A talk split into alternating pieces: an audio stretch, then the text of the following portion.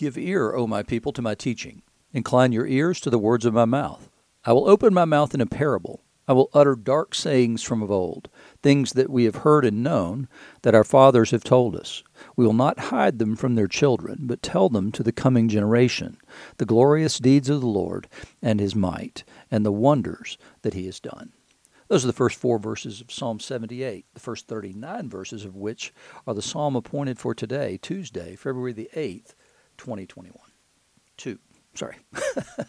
so we're continuing in faith seeking understanding today. We're continuing in the prophecy of Isaiah, the 59th chapter, the first 15 verses. Um, we're over in Second Timothy now. We finished up with Galatians yesterday, and so we're over in Second Timothy, the first 14 verses of chapter 1, and continuing in Mark's Gospel in chapter 9, verses 42 to 50. So remember, yesterday what we had was the Lord making his complaint against his people and explaining to them why their prayers weren't being answered and why he didn't, quote, hear them. And it was because they were, yes, keeping the fast. They were doing the things that they were supposed to do, but they were doing it for wrong reasons. They were doing it because they wanted more and more and more blessing. They were not actually keeping these things in order that they could draw closer to Him. So in in today's lesson, what we hear is is that what they think is the Lord's not hearing them, but the beginning of this says, here's the real issue. Behold, the Lord's hand is not shortened that it cannot save, or his ear dull that it cannot hear. But your iniquities have made a separation between you and your God, and your sins have hidden his face from you so that he doesn't hear. In other words, he's not the problem, you are. And that's one of the things that that separates Christianity, Judeo Christianity, from every other world religion. You know, if you look at the creation stories of, of pretty much every other religion, what you get is a chaotic environment. And it's an explanation of why there's chaos. And it's chaos because there are multiple gods who um, fight with one another. So basically, all that's happened in most religious um, creation stories is is that the the problem on Earth is observed as, as wait wait a minute there's wow we've got all these horrible personality traits and, and that causes a lot of enmity between people. And therefore the gods must be like us. Judeo-Christian uh, story is very different. It tells of a God who who had chaos and brought order. It recognizes though that we live in chaos now. It, but it says it's not God's fault unless you want to fault him for the creation of humankind. But it's not his fault, it's us. We are the problem. And therefore, we, in the form of Jesus, God becoming man, are also the solution to the problem. And so here what he's saying is is that you think God doesn't hear or that he can't do something and the reality is he won't do something because of you, because of your sins and you won't repent of those. Your hands are defiled with blood and your fingers with iniquity. Your lips have spoken lies, your tongue mutters wickedness. Hands, fingers, lips, tongue. Uh, everything. Here's your problem. It's you. No one enters suit justly. No one goes to law honestly. Well, I used to work as an expert witness uh, in the justice system um, in America, and, and it's a mess. It's an absolute mess. Too often, the system is just used to get a settlement. It's it's not to bring a legitimate lawsuit. It, it's to bring something in the hopes of getting gain from it, because they know there's there's at least a nuisance value to it that, that, that I'll probably get something. And so, too often, that's exactly what happens. There's no good faith.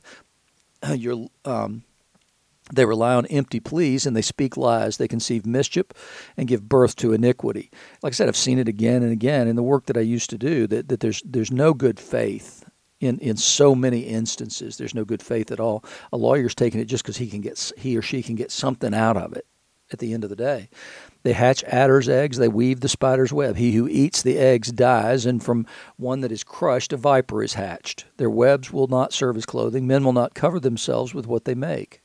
Their works are works of iniquity and deeds of violence are in their hands. I mean, th- does this remind you of anything previously in Scripture? But he's talking here about his people.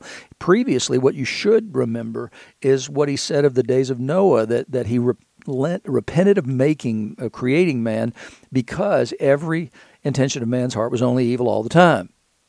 And that's what this is describing. You know, it, it may not be overtly evil and wicked but the fact that that it's completely egocentric to make something better of of me, to have more money, to have da da da da, whatever it is, that there's no actual justice done in the world because everything is for gain. He says their their feet run to evil and they are swift to shed innocent blood. Their thoughts are thoughts of iniquity, desolation and destruction are there in their highways. The way of peace they do not know, and there's no justice in their paths. They've made their roads crooked.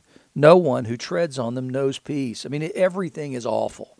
But it's interesting because what happens next is, is that this is what they have done. That's exactly the complaint that God's laying out. They are, through Isaiah, they have done these things. It's a horrible thing, it's a terrible place, it's a terrible people. But then what does he do? There's a change that happens here because it's gone from they, they, they, they, they to therefore justice is far from us and righteousness does not overtake us. So we're paying for the corporate sins of the community. So we are paying the price for the sin of the community. And therefore, this is what a, a, good prophet is intended to do, is to identify with God's righteousness and his righteous project for his people but also to identify with the people to whom God's speaking. He's not elevated into a position where he's separate from the people. Justice is far from us, and righteousness does not overtake us. We hope for light, and behold, darkness, and for brightness, but we walk in gloom. We grope for the wall like the blind. We grope like those who have no eyes. We stumble at noon as in the twilight. Among those in full vigor, we are like dead men. So he's describing the actual situation on the ground that's caused by this abundance of sin. We all growl like bears. We moan and moan like doves. We hope for justice, but there is none, for salvation, but it's far from us. For our transgressions are multiplied before you, and our sins testify against us. For our transgressions are with us, and we know our iniquities, transgressing and denying the Lord, and turning back from following our God, speaking oppression and revolt, conceiving and uttering from the heart lying words. So he, he, he is acknowledging sin and saying, This is the, you know, I told you what, what, the, what the reason was, and now I've shown you the result of those sins, and now I'm confessing those sins to the Lord. Justice is turned back and righteousness stands far away, for truth is stumbled in the public squares, and uprightness cannot enter. Truth is lacking, and he who departs from evil makes himself a prey. The Lord saw it, and it displeased him that there was no justice. And we talk a lot about justice in the world today, but what we're, we're talking about sometimes is not justice at all. It's justice for some, justice to cre- to um, make up for past wrongs, let's say, that's what we're dealing with in America today. And so then, then there's justice denied for others. It depends on whether you're on the same side as me in the political spectrum or not, whether I care about justice. I only care about justice if it's somebody on my team. And that's too much of where we are right now in, in America today. I don't know about the rest of the world. I have no earthly idea, to be honest with you, because it just it's not something that seems as prevalent other places but but that's exactly we're so polarized that we don't care. You can our team can do anything it wants to your team. And and it's very bizarre but it, it it's we we we turn a blind eye to justice so long as it doesn't affect our team. And, and it's that's wickedness that's wickedness. It's wickedness if our team is Christianity, but it, to not pursue justice for those who are not Christians, but it's also wickedness if if it's political teams we're talking about. So in the gospel lesson, Jesus continues. Remember yesterday what he had said was about greatness in the kingdom. It had to do with receiving one of these little children, and then he receives him. And so the greatness is become a servant to all. And he, he looks, he's still got this child, and he says, Whoever causes one of these little ones who believe in me to sin, it would be better for him if a great millstone were hung around his neck and he were thrown into the sea. And you know, we live in that world too, right? I mean, we live in a world of pedophilia and we live in a world of sex trafficking and all these things. And, and, and you know, recently we had this trial of Ghislaine Maxwell, who was uh, found guilty of tra- of sexual trafficking of children. And then the records were sealed. Well, it's impossible to traffic children to nobody. Why are the people to whom these children were trafficked not being held accountable? We can only pray that ulti- I mean I know that ultimately you will be held accountable, but but but I'd really like to see justice done in this world, and justice would be to, to, to name those people, out those people, and punish those people. But and and that goes right along with what Jesus says here about teaching these little ones to sin.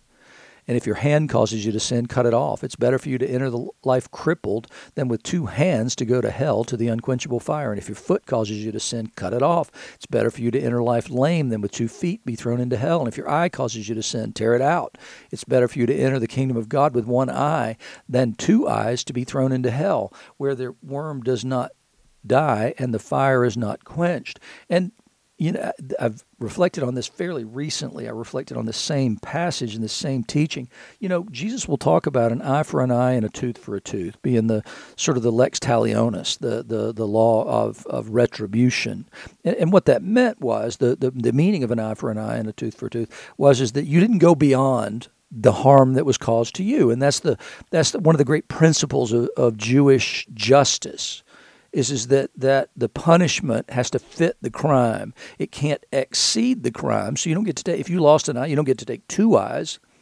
And so the point of that was to make sure that justice had um, a, a measurability to it to determine whether it was justice or something more or something less.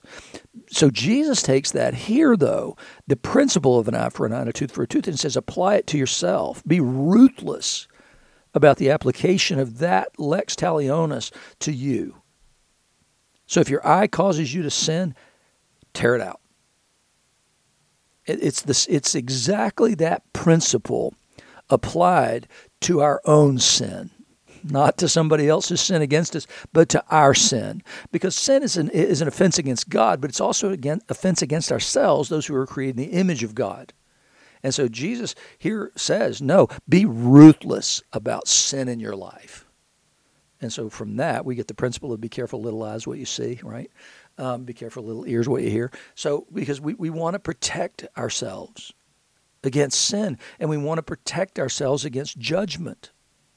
And so we have to be careful. We have to, to say, you know, hey, this is what causes it. This is what causes all of these things. I have to be careful. I have to protect my soul. And so he goes on to say, everyone will be salted with fire. And I believe that relates to Paul's uh, injunctions in Corinthians about taking care what, what materials you use to build on the foundation that is Christ.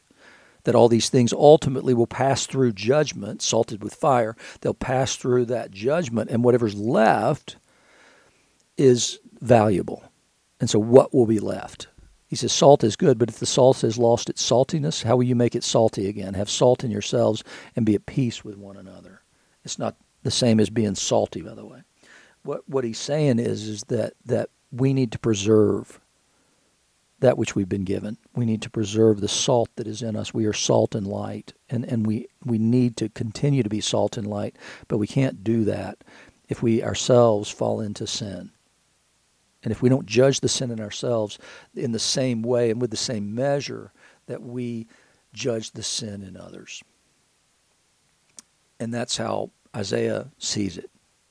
This has happened to us because of our sin. He didn't separate himself and say your sin. And that's part of the problem in America today. Is, is that everybody wants to point at the other guy and the other team and point out their sin without ever recognizing sin is a common human problem, and its sin must be dealt with because there's a belief in the righteousness and the rightness of a cause. Well, it's not worth it, is exactly what Jesus says. Be ruthless with sin in your life.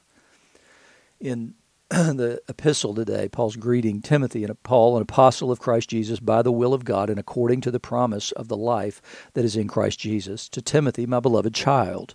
Grace, mercy, and peace from God the Father and Christ Jesus our Lord. It's typical beginning of, of any Pauline epistle. Who am I? Who am I to write this? to whom is it written? And then the blessing of grace, mercy, and peace. I thank God, whom I serve, as did my ancestors, with a clear conscience, as I remember you constantly in my prayers, night and day. So he's aligning himself with his ancestors who would have been Jews.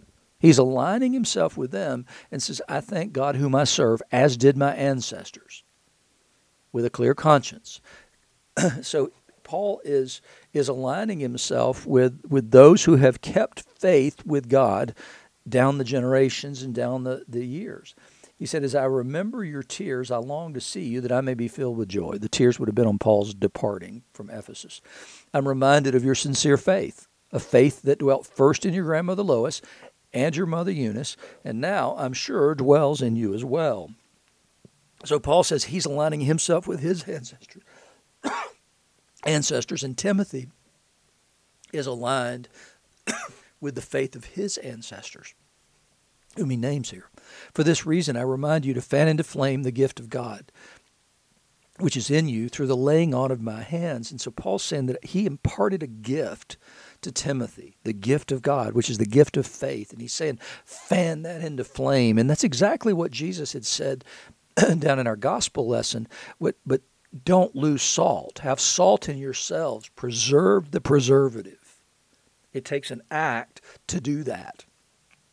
He said, For God gave us a spirit not of fear, but of power and love and self control.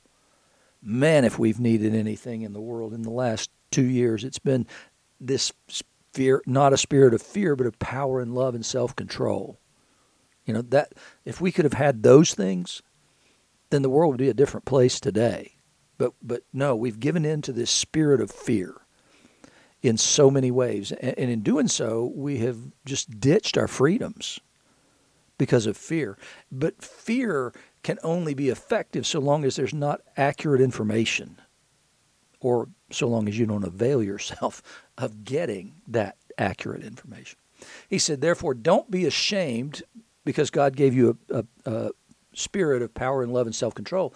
Don't be ashamed of the testimony about our Lord, nor of me as prisoner. Don't let my situation or Jesus' crucifixion cause you to have any shame at all. These things he, he's saying are to be expected. In fact, he says, share in the suffering for the gospel by the power of God. So expect to suffer for the gospel. Step into it boldly and without fear share in the suffering for the gospel by the power of God, who saved us and called us to a holy calling, not because of our works, not because of anything we had done, but because of his own purpose and grace, which he gave us in Christ Jesus before the ages began. In other words, it goes back to, I knew you in your mother's womb before I called you. And so he, he's always known this calling would be on us. And he, this was predestined from before the world began and which now has been manifested through the appearing of our Savior Christ Jesus, who has abolished death and brought life and immortality to light through the gospel, for which I was appointed a preacher and an apostle and a teacher, which is why I suffer as I do. The, it's the message of Jesus, right? If, if the world hates me, they're going to hate you too. They're not going to applaud you who preach me because they hated me. They still hate me. You're my representatives, they'll hate you. You will suffer for the preaching of the gospel. Just because we've had free rein in America for 200 plus years doesn't mean we're not going to suffer for the proclamation of the gospel. And, and suffering has degrees of intensity to it, right? I mean, you might get kicked off uh, YouTube or Facebook or Twitter or whatever for proclaiming the gospel and being clear about things that the world wants us to be unclear about, like how many genders there are and all these other things. But but when we stand firm for truth and proclaim that Jesus is the only way to the Father, we're going to expect to suffer some persecution. Hardly any of us will suffer physical persecution. So get over it. Don't be afraid. He said, I'm not ashamed, for I know whom I have believed, and I'm convinced he's able to guard until that day what has been entrusted to me, which is exactly what Jesus said that he everything the Father gave him will come. He had faith that God was able to do this. And that's exactly how the, the passage from Isaiah begins, right? With, with them believing that God's not able to do something. They don't understand it. It's their sins that keep these things from actually happening. You got to deal with that. And Paul says, "Look, I, hey, I'm not ashamed because about any of this stuff because I know that ultimately it rests on the sovereignty of God. So I, I'm just doing what I'm given to do so that I can participate in the coming of the kingdom, but I'm doing so with full confidence of two things. One is that I'll be persecuted for that, and two is that God's able to do everything that He's called. He says, Follow the pattern of the sound words that you have heard from me and the faith and love that are in Christ Jesus. By the Holy Spirit who dwells within us, guard the good deposit entrusted to you. Which is exactly what Jesus is saying, is have salt in yourselves. Paul gives the flesh to that, but the, by the Holy Spirit who dwells within us, guard the good deposit entrusted to you. I'm guarding it from an enemy. I'm guarding it from somebody who wants to take it away from me. And that begins with, you haven't been given a spirit of fear, but of power and love and self control. And so using those gifts of the Spirit, that's how you guard the good deposit that has been entrusted to you. But it first requires you to know that you're guarding it from an enemy who wants to steal it.